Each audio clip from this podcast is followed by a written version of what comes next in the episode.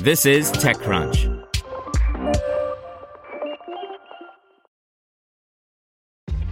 This episode is brought to you by ShipStation. You know, some things take a lot of work, like sending little robots to far off distant planets. And just as that's challenging, so too is running a successful e commerce business, especially when there's so much to do. So I want to introduce you all to ShipStation. Now, I love using ShipStation because of its easy to use dashboard, which makes managing orders and printing labels a breeze and super smooth. Oh, and the customer service is just out of this world. It's exactly what you need to help grow your business. Sign up for your free 60-day trial at shipstation.com slash technews. That's shipstation.com slash technews. This podcast is supported by Tools and Weapons, the podcast hosted by Microsoft Vice Chair and President Brad Smith.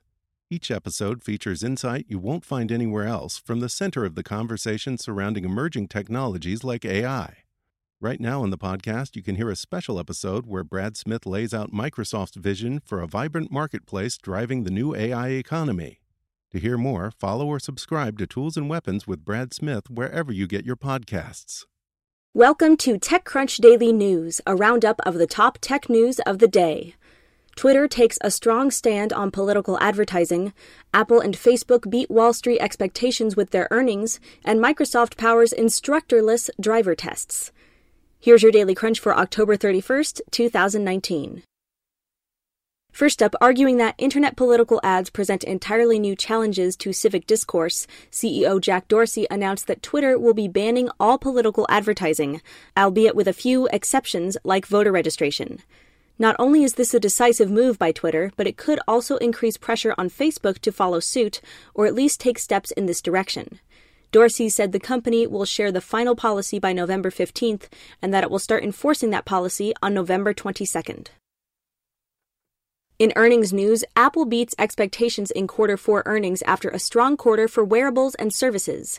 iPhone sales still make up over half of its quarterly revenues, but they are slowly shrinking in importance as other divisions in the company pick up speed. The company announced the release of a new high end set of AirPods yesterday, which will likely increase average selling prices among its wearables division. They also have a number of paid services, including Apple TV Plus, that will be launching soon.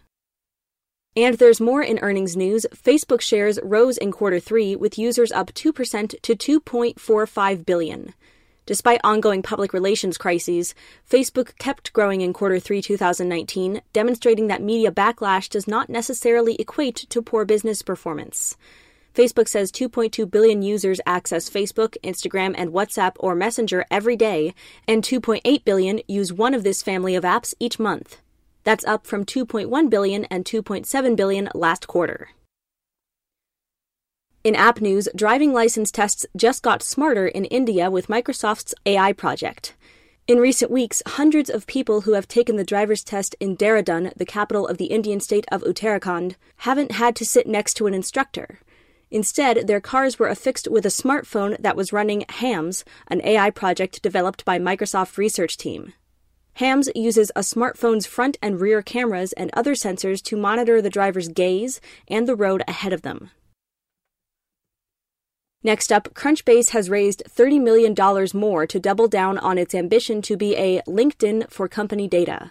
That's good news for our friends at Crunchbase, which got its start as part of TechCrunch before being spun off into a separate business several years ago. CEO Jager McConnell says the site currently has tens of thousands of paying subscribers. He also noted that since its last round in 2017, when it raised $18 million, Crunchbase has tripled its employees to 120 and has 10 times more annual revenue run rate. In media news, Deadspin writers have quit after being ordered to stick to sports. The relationship between new management at G/O Media, formerly Gizmodo Media Group slash Gawker Media, and editorial staff seems to have been deteriorating for months. This week, it turned into a full on revolt over autoplay ads and especially a directive that Deadspin writers must stick to sports. To read the details, go to TechCrunch.com. And finally, as we gear up for our Disrupt Berlin conference in December, we check in with top VCs on the types of startups that they're looking to back right now. To read this article and learn what trends they find most exciting, an Extra Crunch subscription is required. That's all for today. Check back weekday afternoons for more from TechCrunch or go to TechCrunch.com. Want to learn how you can make smarter decisions with your money? Well, I've got the podcast for you. I'm Sean Pyles, and I host NerdWallet's Smart Money Podcast. Our show features our team of nerds, personal finance experts in credit cards, banking, investing, and more. And they'll help you make the most of your money while cutting through the clutter and misinformation in today's world of personal finance.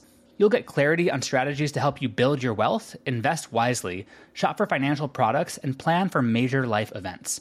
Listen to NerdWallet's Smart Money Podcast wherever you get your podcasts.